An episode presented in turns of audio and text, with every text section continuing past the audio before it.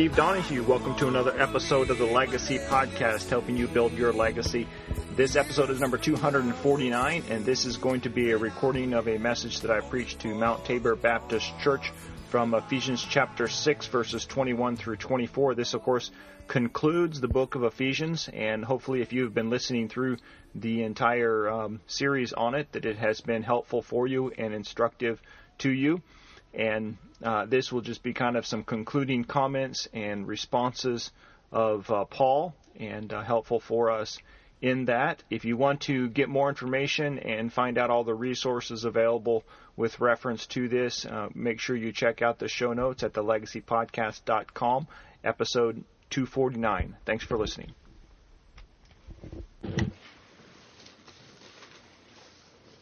Communication has changed over the years significantly, especially with the advent of the technological revolution.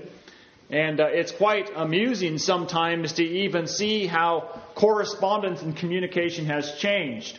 I remember uh, one time Graham went to a, uh, a summer camp and he was telling me how the two girls in the back seat sitting next to each other were texting each other on their phones, even though they were sitting directly next to each other. And I think that happens more frequently than we might like to admit.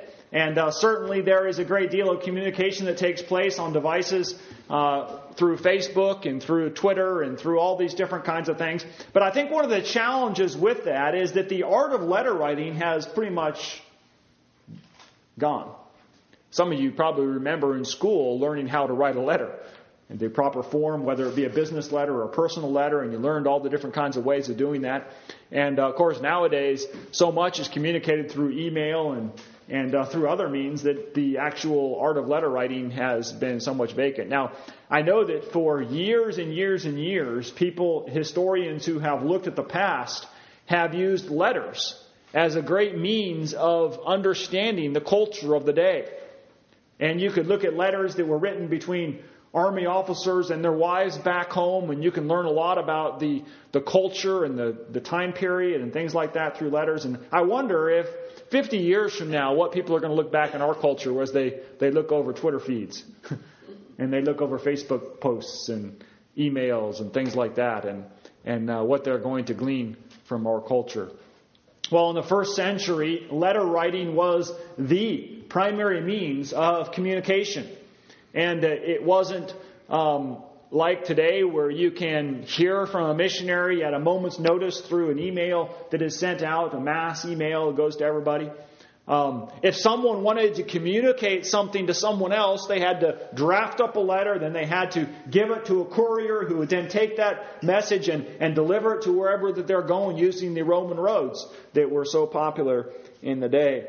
And we've been looking at the book of Ephesians now for several months, and uh, the book of Ephesians is written in that way. Now, one thing that's interesting to note uh, at the closing uh, paragraph here, as we will look at it, um, very often in Paul's letters at the end, he gives personal address to some of the people that were dwelling in that city, that were a part of the church. We don't find that here in the book of Ephesians, and it's entirely possible that Paul had intended and many scholars believe that Paul intended for the book of Ephesians not just to be written to the church in Ephesus, but actually to all the churches in the surrounding region. That's why he does not give specific address to certain people uh, within the region or the city of Ephesus. But nonetheless, we can gain some very interesting understanding about Paul's letter from what is written here in these last concluding statements.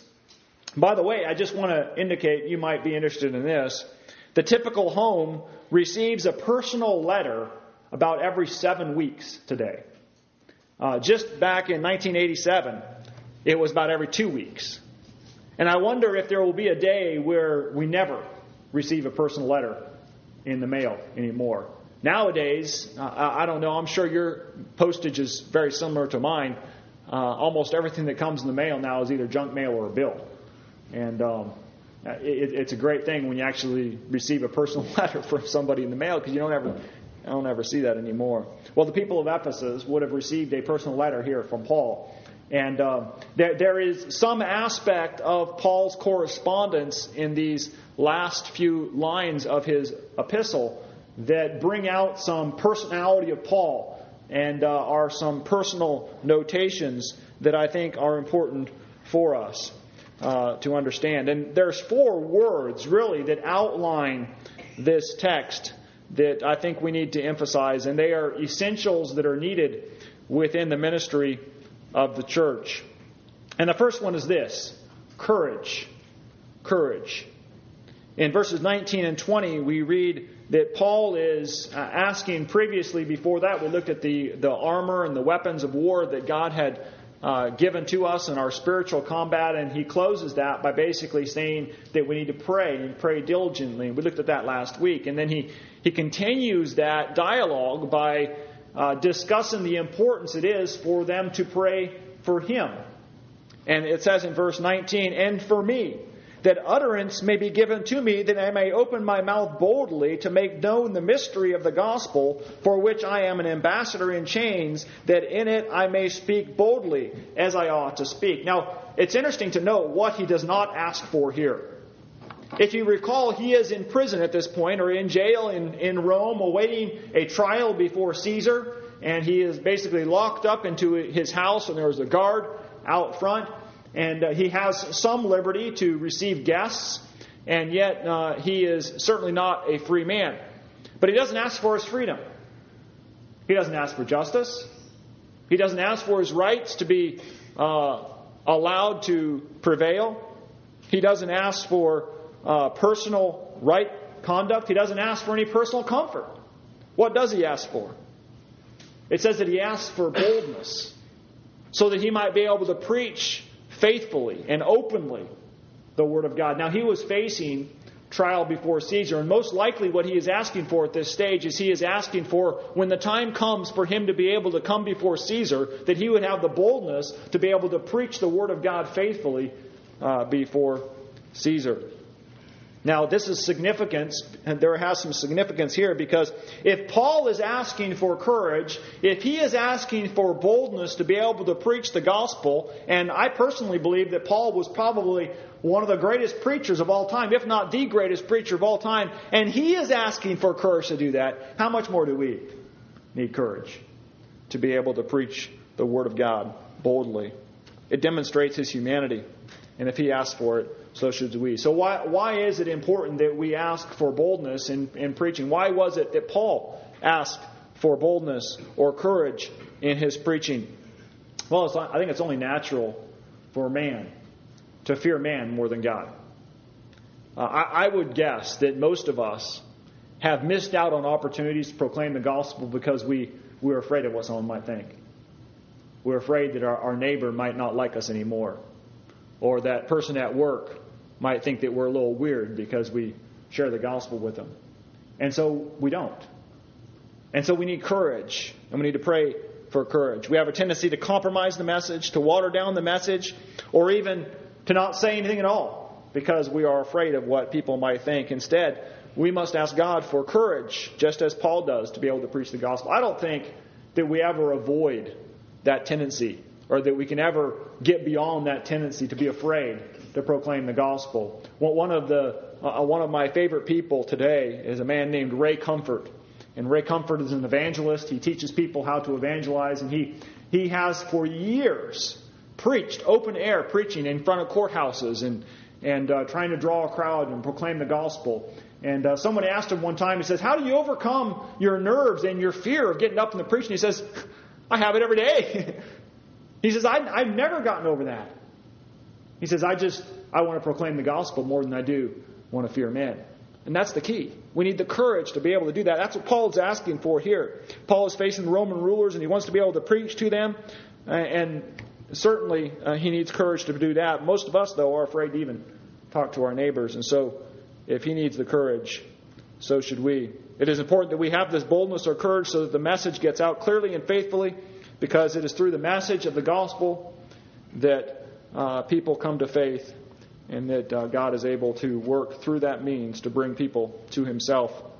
So, how do we get this courage?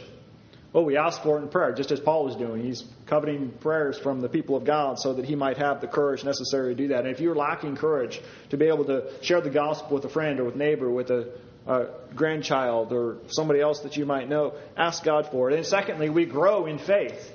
We grow in courage as we meditate upon the Word of God and we dwell upon the promises that He has for us and we understand the depth that He has for us. Then we're able to persevere. Now, I want to say that it is encouraging note that Paul was faithful, that God gave him the courage, and he proclaimed the Word of God. We see this in Acts chapter 28, verses 30 and 31. At the end of the book of Acts, Paul uh, is, or um, uh, Luke, who is the author of Acts, leaves us with this idea about Paul. He says, Then Paul dwelt two whole years in his own rented house and received all who came to him, preaching the kingdom of God and teaching the things which concern the Lord Jesus Christ with all confidence.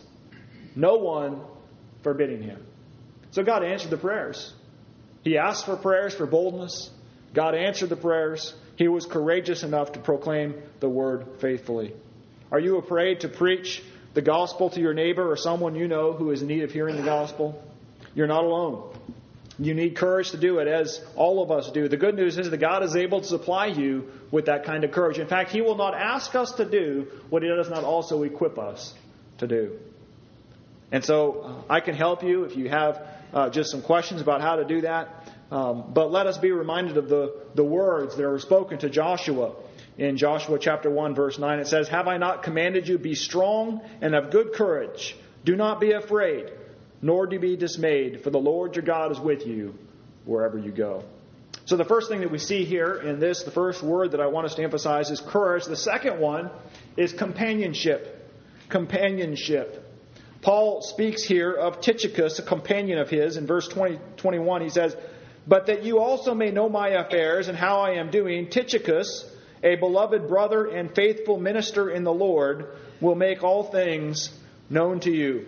Now, nothing more is known of Tychicus except for what we find here in the Scriptures. And in Colossians chapter 4, verses 7 through 9, we are given some idea as to who he was in similar passage as this. It says, Tychicus, a beloved brother, faithful minister, and fellow servant in the Lord, will tell you all the news about me. So he is carrying the letter not only of the Ephesians to the Ephesians, but he's carrying the letter also of the Colossians as well as uh, two letters to Timothy and Titus.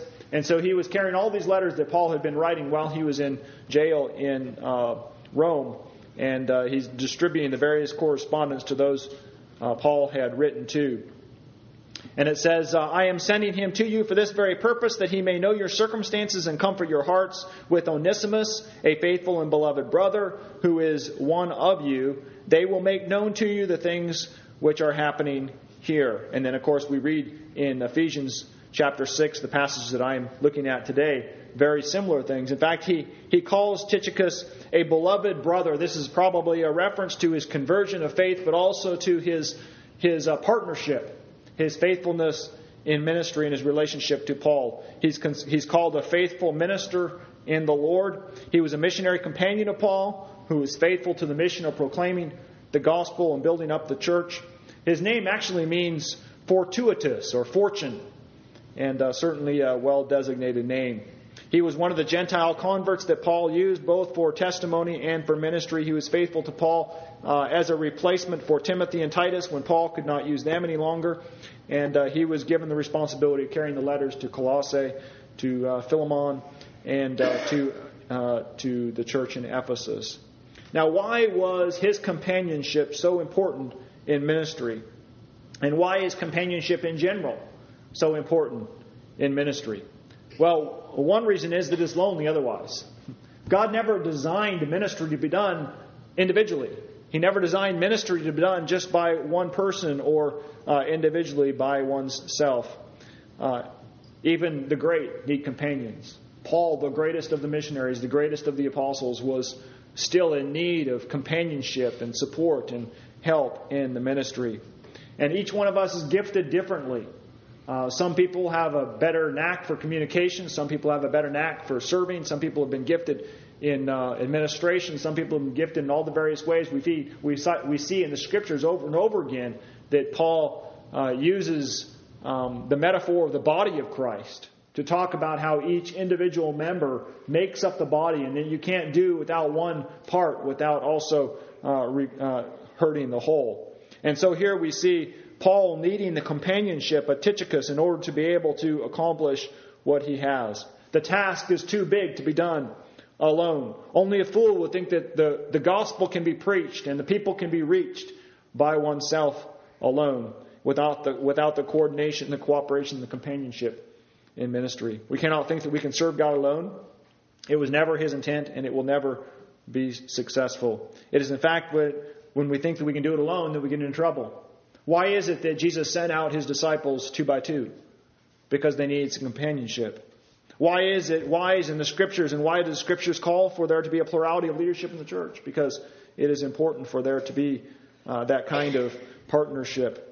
Solomon wisely demonstrates the importance of companionship in ministry with these words in Ecclesiastes chapter 4, verses 9 through 12. He says, Two are better than one because they have a good reward for their labor. For if they fall, one will lift up his companion. But woe to him who is alone when he falls, for he has no one to help him up. Again, if two lie down together, they will keep warm. But how can one be warm alone? Though one may be overpowered by another, two can withstand him, and a threefold cord is not quickly broken. So here are some questions for reflection regarding this. What kind of companion in ministry are you? Secondly, with whom can you work to accomplish the work of ministry? And thirdly, what prevents you from working together for the sake of the gospel? Very often it's pride and laziness are the two things that get in the way. And if that's the case, then you need to repent of those things and uh, trust that Christ has equipped you and enabled you to be of help in the ministry. So we see courage, we see companionship, but thirdly, I want us to see communication. Communication. We see this in verses 21 and 22. And it says here that Paul is sending on Tychicus to the church in Ephesus that you also may know my affairs and how I am doing. He will make these things known to you. And then also it says that you may know our affairs. So twice he indicates that the purpose in him sending on Tychicus is so that Tychicus might be able to communicate more than what is in the letter about what God is doing in Rome through Paul. And so, why is communication so important in ministry? One, it aids in prayer. Uh, this holds true for missionaries. How many of y'all have ever received a missionary testimony, a missionary report? I, am I'm, I'm, I'm saddened that the WMU is. Uh, huh? No, let me finish. I'm saddened that the WMU is not going to be holding their meetings because very often it is through the WMU that many Southern Baptist churches are aware of what's going on in the missions field and are being told what it is that is taking place. And certainly there are ways that you can connect with the International Mission Board now. And uh, you can download videos, you can watch videos, you can download all kinds of information of what's taking place among missionaries around the globe. Um, But it is very important for us to be able to know specifically sometimes what's going on. Now, there's one challenge when it comes to Southern Baptists, and this is we've got like 4,000 some missionaries out there, I think. That's just an enormous amount of missionaries. We can't personally know what's going on with all of them. There's no way we can't keep up with them. That's one of the things that's nice sometimes when you've got uh, missionaries that are local, like the Yoders or something like that, that are able to uh, serve in, in certain capacities, and, and uh, churches are able to support others in, uh, in various ways. And uh, so it's it's nice to be able to know personally what missionaries are going on because then you can be in contact with them and communicate with them and they with you, and you're able to pray more specifically for this. But this is true not only with missionaries, but it's true in other ways as well. It holds true with churches, not just with missionaries. And uh, communication is vitally important. I think sometimes we um, we fail to communicate with the church what's going on in our lives because we're private people. And very often we, we don't like to share what's going on in our lives. We think that we can handle it ourselves. But that's part of the body of Christ, is to be able to know what's going on so that we can more appropriately pray for one another.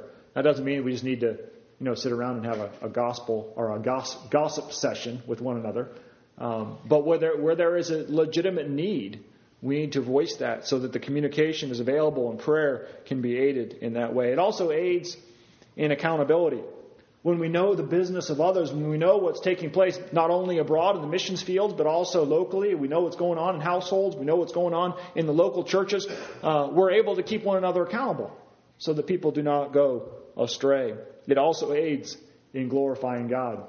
When we're able to see what's taking place, I guarantee that when the church in Ephesus was able to hear the, the amount of preaching that Paul was doing in the Roman, among the Roman guards and among, among the, the Roman citizens, and uh, it, it was a way of bringing glory to God. They were able to see firsthand testimony or hear firsthand testimony of what God is able to do. And certainly when we are able to communicate on a personal level with those within the church and with one another about what God is doing, it is a great testimony that brings glory to God.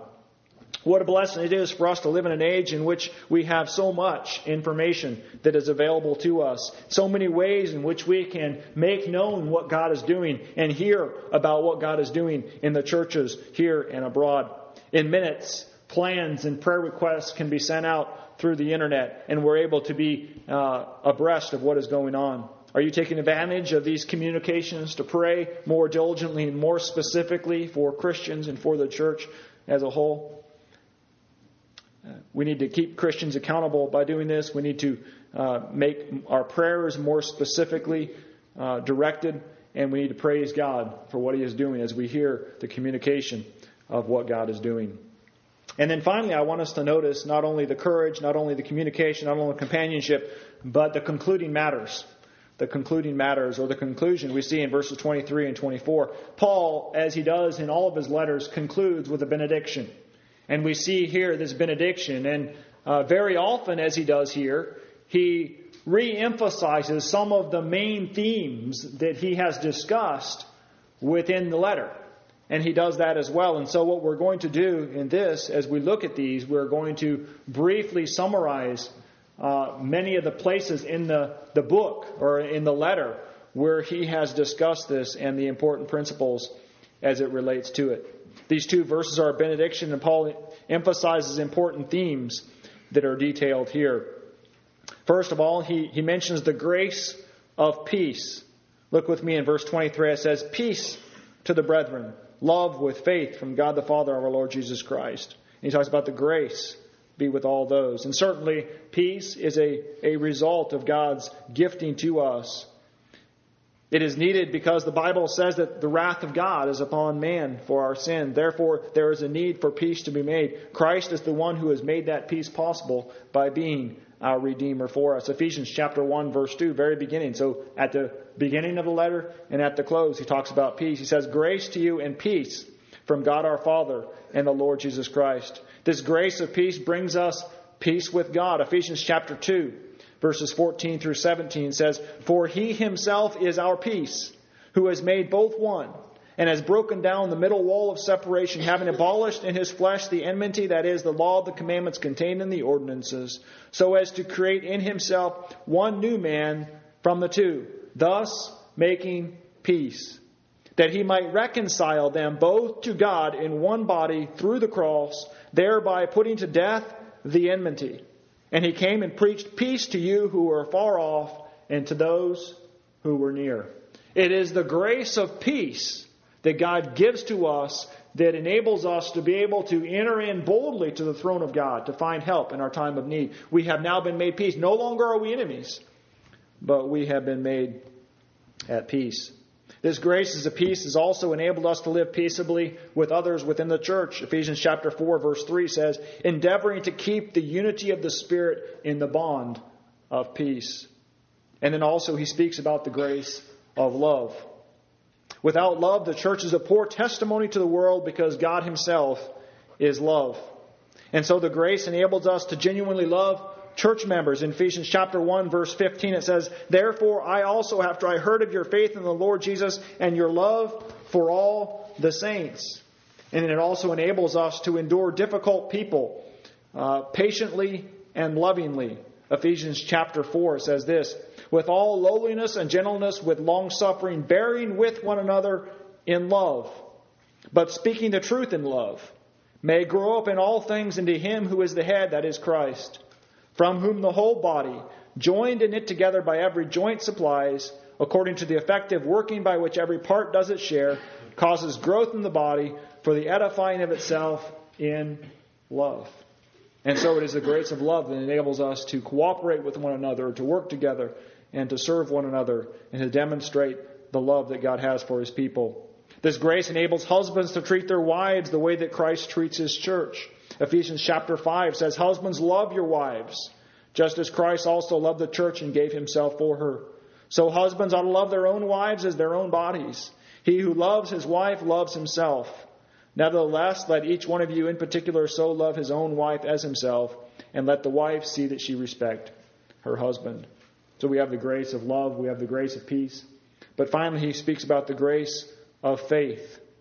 Faith is the means by which the promises of God are received by the Christian. Ephesians chapter 1 verse 15 says, Therefore I also, after I heard of your faith in the Lord Jesus Christ and your love for all the saints. This grace is the means by which people are saved. In Ephesians 2 verse 8 it says, For by grace you have been saved through faith, and that not of yourself. It is a gift of God. This grace enables us to have confidence in the promises of Christ. Ephesians chapter 3 verse 12 and 17 says, In whom we also have boldness and access with confidence through faith in him, that Christ may dwell in your hearts through faith, that you, being rooted and grounded in love, may exercise faith. This grace enables us to unite together with other believers. Ephesians chapter 4 says, there's one faith, one Lord, one baptism, till we all come to the unity of the faith and of the knowledge of the Son of God, to a perfect man, to the measure of the stature of the fullness of Christ. And then finally, we're told here that these graces are from God the Father and our Lord, Jesus Christ. And indeed, our faith, our peace, our love, all of the aspects that he has spoken about here are gifts from God. They are manifestations of His Spirit within us. It is the grace showing itself in peace, love, and faith that enable the minister of God to do the work of the ministry, and they give the church hope and encouragement.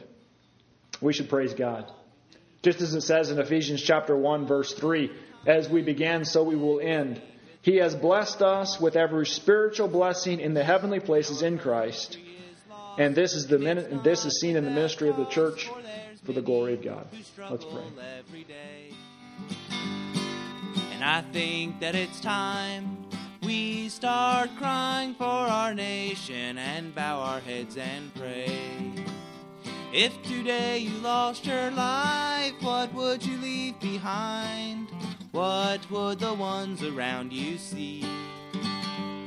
What happened in the dash between your birth and death? What will you do to change your legacy?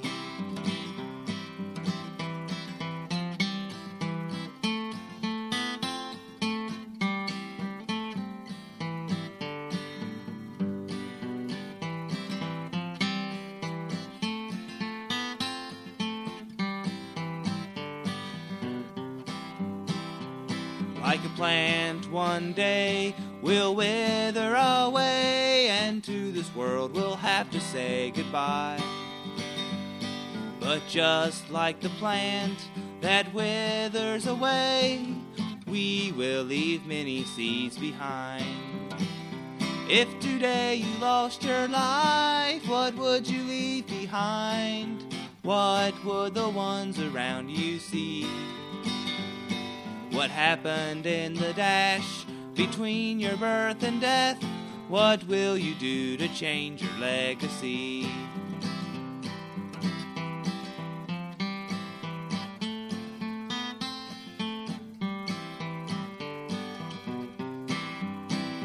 If today you lost your life, what would you leave behind? What would the ones around you see? What happened in the dash between your birth and death? What will you do to change your legacy? What will you do to change your